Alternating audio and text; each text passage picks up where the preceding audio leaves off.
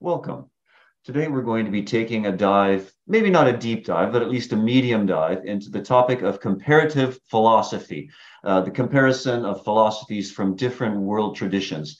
Specifically, I'm going to be talking today about a very interesting book that I read about a month and a half ago called How the World Thinks, a Global History of Philosophy by Julian Baggini. Before I plunge into my discussion of the book, though, I would like to acknowledge our sponsors for today's episode. Quent Cordair Fine Art has been making the world an even more beautiful place for 27 years. Specializing in romantic realist paintings and sculptures, the gallery's collection emphasizes themes which celebrate the moments of happiness, joy, and success possible to man on earth.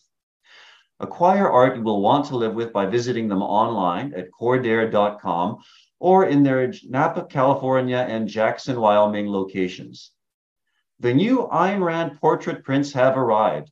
You can visit the link in the description and the printed the pinned comment to get yours today. For every print purchased with the code ARCUK, Quent Cordair Fine Art will donate $25 to the Ayn Rand Center UK. Quent Cordair Fine Art is celebrating their 27 year anniversary this month.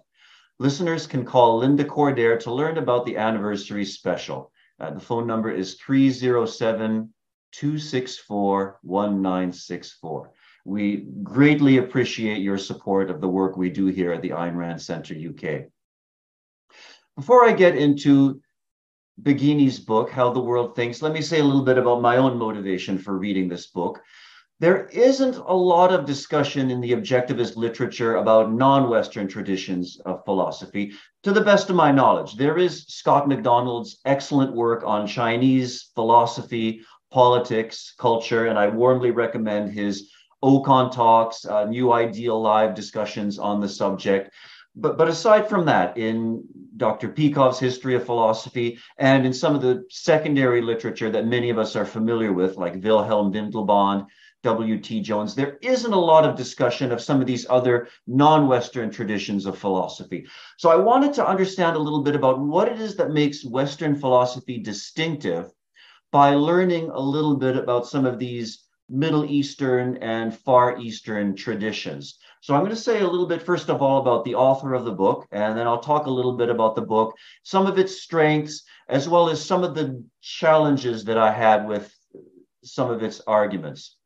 So first of all, the, the author, Julian Baggini, he's a British philosopher. He was born in, and raised in Kent in the United Kingdom. His father was an Italian immigrant and his mother was English. He graduated with a PhD in philosophy from University College London and but he's not an academic philosopher. He's not one uh, he doesn't write in a in an ivory tower style. He's he's actually written more than 20 books on various topics in philosophy. And actually Baggini describes himself as a journalist of philosophy. His books tend to be geared towards a general readership, a non specialist readership. And thank goodness for this. His style of writing is very clear and I think he writes in a way that's engaging to a non technical, non specialist audience. His own motivation for writing this particular book, and so How the World Thinks, a Global History of Philosophy, was released in 2018. And in the introduction to the book, he describes how, when he was doing his PhD in philosophy, he was learning a lot about philosophy in the continental European tradition in the Anglo-American tradition, but there's this this whole world of philosophy outside of that which he never learned about. And so he says our modern departments of philosophy, our university departments of philosophy, really should be calling themselves departments of Western philosophy, because they're only focusing on this very, very narrow aspect of the subject. It's important to stress that Baggini does not consider himself to be an expert on these other traditions that he talks about. Uh, and this is an important point. One could easily spend an entire lifetime becoming an expert on, say, Middle Eastern philosophy or Indian philosophy or Chinese philosophy. What this book is presenting is a kind of a holistic overview of these different traditions and how they relate to each other and how they interact which which is fine. Uh, the book gave me exactly what I was looking for, kind of a bird's eye view of global traditions in philosophy. So, what Julian Baggini actually did is he read many of the key texts, the primary sources and secondary sources in Islamic philosophy, Hindu philosophy, Confucian, uh, Taoist, and, and other traditions. But most interestingly, he traveled around the world attending conferences in uh, philosophy conferences in different countries. He spoke to leading experts, leading authorities in these various traditions. And actually, I would say one of the great values of this book is his experiences. He'll he'll say, "Oh, I went to this uh, conference on Islamic philosophy, and here's what happened, and here's some of the discussions that took place." Or he'll say, "I went to a discussion on Eastern philosophy in India, and I met such and such a scholar, and here's some of the conversations I had."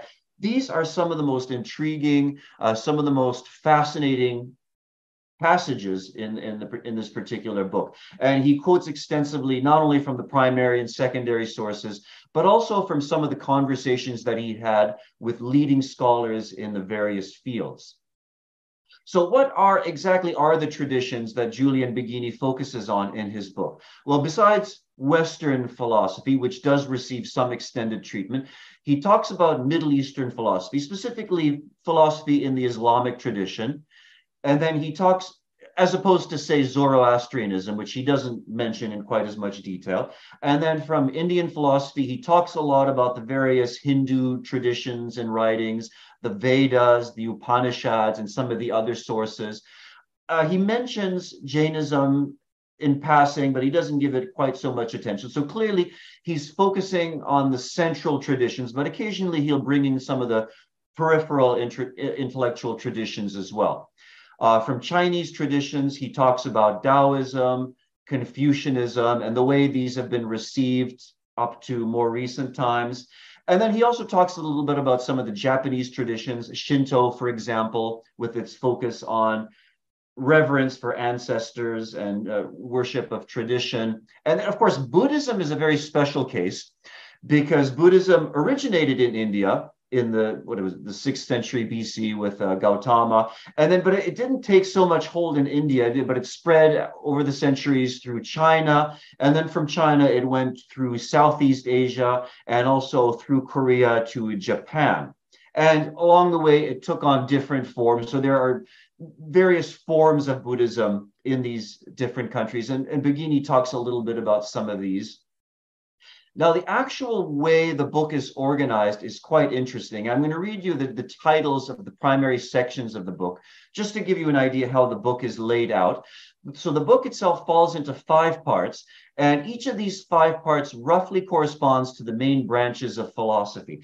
So, and the book itself is about 400 pages, 350 to 400 pages. So it's not exactly a heavy read. And as I say, it's, it's written in a a fairly accessible and entertaining style. So part one is how the world knows. That corresponds roughly to epistemology. Part two, how the world is, the metaphysical nature of reality. Part three, who in the world are we? That's the metaphysical nature of man. Part four is how the world lives, so that section primarily focuses on ethics, but also brings in a little bit of politics as well. And then part five is called concluding thoughts. That's a very, very short section. Uh, you may notice that there's no separate section here on aesthetics, on the nature of art. Baggini does occasionally bring in some discussions of architecture, literature and the visual arts, but more or less in passing. He doesn't devote any chapter or any extended discussion to aesthetics, the nature of art. He doesn't completely ignore it, but he doesn't devote an entire section to it. Now, within each of these parts, the individual chapters are organized not chronologically, not geographically, but topically he focuses each chapter is focused on a particular topic which shows the relation either the relationship between western philosophy or eastern philosophy or the relationships within a particular tradition of eastern or middle eastern philosophy. Let me give you some examples. So let me read you first of all the titles of the individual chapters of part one. This is how the world knows the section on epistemology. So the individual chapters are insight the ineffable theology or philosophy, logic, secular reason, pragmatism, and tradition. Let me say a little bit about theology or philosophy. This is a very important point. It's a kind of a thread, a kind of a leitmotif, which uh, wends its way throughout the book as a whole. One point that Baggini makes is that a distinctive aspect of Western philosophy, philosophy in the European tradition, is this separation of the sacred and the secular, the separation of philosophy proper from theology and religion on the other hand. That's largely true, or at least that certainly was true in antiquity, and it's largely been true in modern philosophy, by which I mean post Renaissance philosophy. Not exactly the case in the Middle Ages, though. And so sometimes those general those kinds of generalizations can be a little bit misleading. But one point that he makes is that in a lot of Islamic philosophy, for example, there isn't that distinction between religion and philosophy or between the sacred and the secular. In a lot of Islamic thought, the Quran really is the begin the starting point and the ending point of everything. Every aspect of life for, for a, a Muslim revolves around the, the Quran. So in, in, in Islamic traditions, you can't really make that kind of neat and tidy separation. That's also true of a lot of the Eastern traditions, but in slightly different ways. What Baggini argues is that, on the one hand, in the Indian intellectual traditions, philosophy itself is rooted in, in mysticism, it's rooted in religious, theistic traditions. On the other hand, in, in a lot of Far Eastern philosophy, for example, in China, and I think this is true of Japan to some extent, uh, religion itself has become somewhat secularized, or they do acknowledge, for example, the worship of ancestors. They do acknowledge something like a heaven. So, for example, historically, the emperor of China, the emperor of Japan was known as the son of heaven. But the role of an afterlife, the role of a deity, the role of uh, eternal salvation doesn't play quite the same central role in those far eastern traditions as it does in, say, the Judeo Christian tradition, or indeed in the Islamic tradition. So he, he makes these very, very interesting distinctions. Uh, I should just mention in passing that Baggini himself is a patron of the uh, UK humanists, formerly known as the British Humanist Association. I don't know if he explicitly identifies as a um, an atheist or an agnostic, but he has extensively written about the benefits of secularism, the benefits of humanism. But, and here's the interesting point he's not openly hostile to religion. So he, he doesn't exactly fall in the same category as a uh, Richard Dawkins or Sam Harris, you know, somebody who uh, attacks and criticizes religion in a very vocal sort of way. Although Baggini has argued in favor of you know not teaching creationism in schools, but he's and this is particularly important to the present volume, in which he tries to give a very balanced account of these different traditions. Essentially, an important part of his thesis is he's trying to build bridges between the Western and the Eastern traditions. So he doesn't uh, you know, attack religion. He doesn't attack theism as such. He tries to give as balanced and an honest as, uh, as honest an account as possible. And that's really important to his thesis. Now, there are certain parts of the book where this leads into problems. And I'll mention specifically in, in this first section of the book, there's a discussion. Uh, he talks a little bit about the golden age of Islam. So this was a period from roughly the 8th century to the 13th century, where in uh, Islamic parts of the world, and I mean the north coast of Africa and the Middle East, there was this incredible flourishing uh, intellectual and culture of philosophy, of scholarship in uh, mathematics, the sciences, architecture, art. and this was during a period where, Euro- where Europe was slumbering through its dark ages and middle ages. And it's really significant, uh, and some of you may be familiar, that it was actually Islamic scholars, people like Avicenna, Averroes, who were translating Aristotle and disseminating his ideas long before uh, the Europeans discovered him. It was actually uh, towards the end of the Middle Ages when certain Italian merchants were beginning to trade with with uh, the Mohammedans that they they discovered some of these writings of Aristotle and brought them to Europe, and then eventually uh, Aquinas and others began writing in the Aristotelian tradition.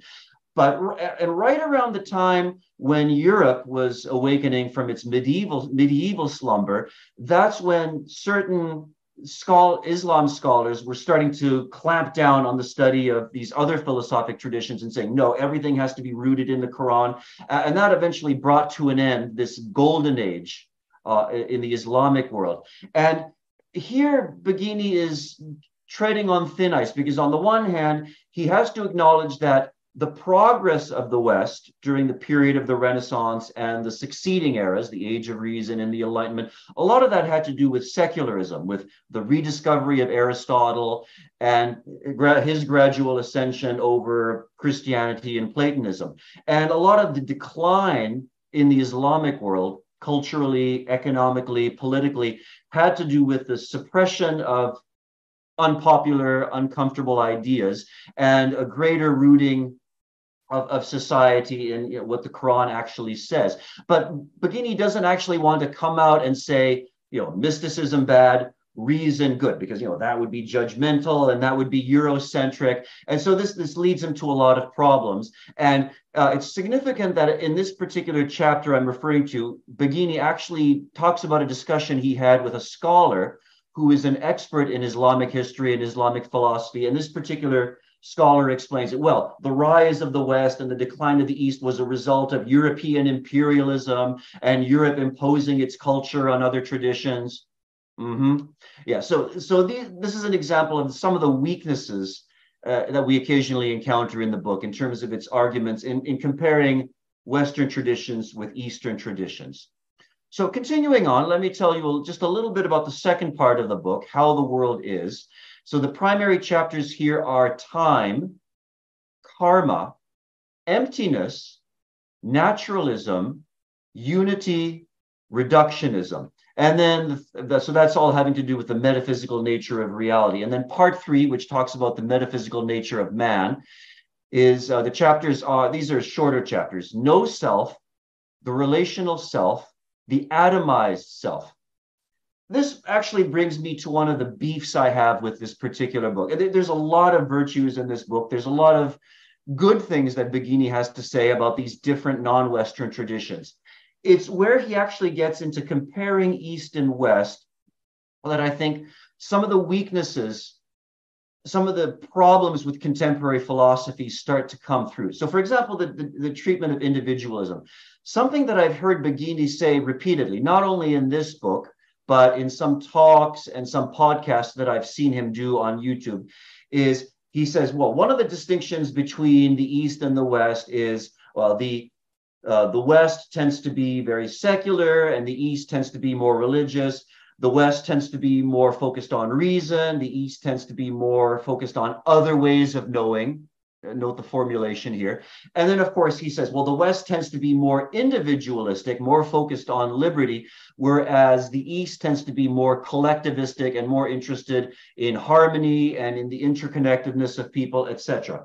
And again, that was in the West, that wasn't entirely true in the Middle Ages, but broadly speaking, what he is saying does in some ways apply to the West in the in the ancient world and, in, in to some extent in the post-Renaissance world. Although, look at some of the directions we're moving in now. But this this whole idea of the West being focused on individualism. So something that Baggini often says in this book and in his other podcasts and discussions, he says, well, nobody would argue that the West is not individualistic enough. Really?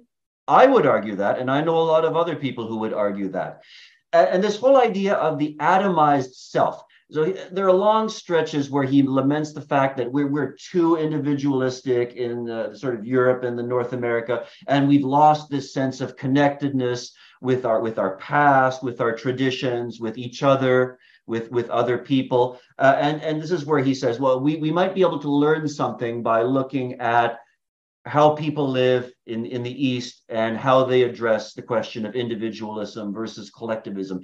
I think I do think there's a little bit of an element of relativism or subjectivism here. Now, Baggini himself would deny this, and I've actually seen interviews where he says, "No, I'm not a relativist. I'm not a subjectivist."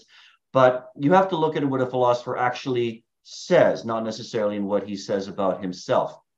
Uh, now, I'm going to tie this in with uh, discussion. Let me just briefly summarize for you part four of the book. Here are the chapters in part four harmony, virtue, moral exemplars, liberation, transience, impartiality. Now, I'd like to say a little bit about harmony because this is an important point, and it's something that comes up a lot in his discussions, particularly of Chinese and Japanese philosophy. It's particularly interesting for me because this very topic came up recently in Scott McDonald's ARI roundtable just last Saturday. He talked a little bit about his experience in China and the, the philosophy and the culture and the politics there. And indeed, harmony is a very central concept in a lot of Chinese thought. For example, in Taoism, there's a lot of discussion of harmony with nature. In Confucianism, there's the harmony with tradition, with one's ancestors, with the family. And the point that Scott brought up in his recent discussion is uh, in China, there's a lot of, there's an important stress placed on the individual knowing his place on society. So on the one hand, the, the, the role of the government is to rule. That's that's their job. And the, the role of the individual is to know his place and to integrate into society.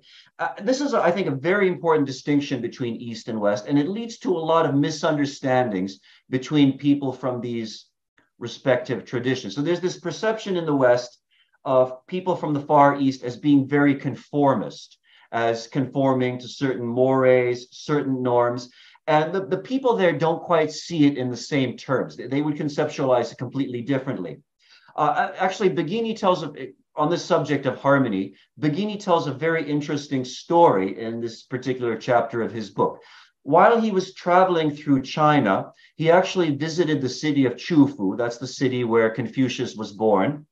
And on his way into the city, he saw this big billboard, this advertisement for a, a, housing project that was being built. And the advertisement actually mentioned the name of the philosopher Confucius, and it mentioned the concept of harmony as a way of promoting this particular building project. So even so in, in, in Chinese culture, even in advertising, this concept of harmony is very often invoked. So let me attempt a, a kind of a, an overall summary of this book. I think anybody wanting to dip their toes into the world of non-Western philosophy, this I think is one of the very few books out there which addresses the subject in a way that's accessible, readable, bearing in mind some of these caveats I mentioned, some of these slightly misleading generalizations in characterizing the Western traditions versus the Eastern traditions. I do think this book has a lot of value to offer. Uh, the author really tries to be sympathetic in, in, the way he explores these different traditions. And I would very much like to see some of our younger objectivist philosophers either reading this book or taking it as a starting point and doing some of their own individual work uh, and research in some of these other non Western traditions. So, with that said, uh, let me once again uh, acknowledge our sponsors for this episode. Quent Cordair Fine Art has been making the world an even more beautiful place for 27 years. Specializing in romantic realist paintings and sculptures, the gallery's collection emphasizes themes which celebrate the moments of happiness, joy, and success possible to man on earth. Acquire art you will want to live with by visiting them online at cordair.com or in their Napa, California and Jackson, Wyoming locations. The new Ayn Rand portrait prints have arrived. You can visit the link in the description and the pinned comment to get yours today. For every print purchased with the code ARCUK, Quent Cordair Fine Art will donate $25 to Ayn Rand Center UK. Quent Cordair Fine Art is celebrating their 27 year anniversary this month. Listeners can call Linda Cordair to learn about the anniversary specials. Once again, the phone number is 307 264 1964. Thank you so much to Quent Cordair Fine Art for your generous support of everything we do here at the Ayn Rand Center UK. Let me check in now with our dear producer, Daniel, for any comments and super chats from our audience. We have a super chat from Maria Thank you so much. A super chat from Jonathan. Thank you. And another super chat from Maria Thank you so much. But no comments. But Bonnie said uh, that you did it again, Nicholas. She just ordered a new book. and she's commenting on because on Wednesday when you had an interview, she also with Michael, yeah, with Michael, uh, she also went to book. Uh, uh, she also went to buy the book right away, and Fantastic. also. Oh, and also quick announcement announcement right after this we have the daily collective so that's gonna start in uh, about five minutes and the main topic is going to be is X the new new Coke talking about the Elon Musk Twitter rebranding. Okay, well, thank you very much, Daniel. And thank you for very much to all our viewers for joining us today. Thank, a special thank you again to Quent Cordair Fine Art for their generous sponsorship of this program and of all the work that we do here in the Objectivist community. So with that, uh, please do check out Dr. Julian Baggini's book, How the World Thinks, A Global History of Philosophy. One of the very few books on this particular subject and a book which with a few minor reservations i think does a really commendable job of introducing the reader to some of these traditions that many of us really don't know so much about. Thank you again to everyone and i wish you all the best of premises. See you soon